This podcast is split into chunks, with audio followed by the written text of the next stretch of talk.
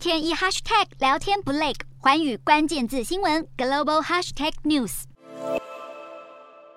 号称战争金属的 T 可以增加金属硬度，拿来与铅、跟锡制作合金，可以提升焊接材料、子弹的性能。美国国防工业当中，穿甲弹、炸药、核武器以及夜视镜等各种军事设备的制造，都少不了 T 元素。不过，，T 可是罕见的战略资源，全球储量只有一百八十多万吨，其中以中国大陆储量最多，有九十五万吨，占全球百分之五十一。其次是俄罗斯，拥有三十五万吨。如此重要的金属，却极度仰赖中国大陆进口，让美国众议院军事委员会感到忧心。在二零二三国防授权法案草案当中，提出加强国防储备，不只是替金属，美国也相当依赖中国大陆的稀土。稀土是十七种稀有金属元素的统称，是不可再生的战略资源，广泛应用在导弹、智能武器等高科技军事领域。例如，美国的 F 三五战机、巡航导弹的制造都需要稀土，而美国每年进口的稀土高达百分之八十来自中国大陆。既然美国如此依赖中国大陆的稀有金属，那为何中方不禁止出口，用来打击美国的军事工业实力呢？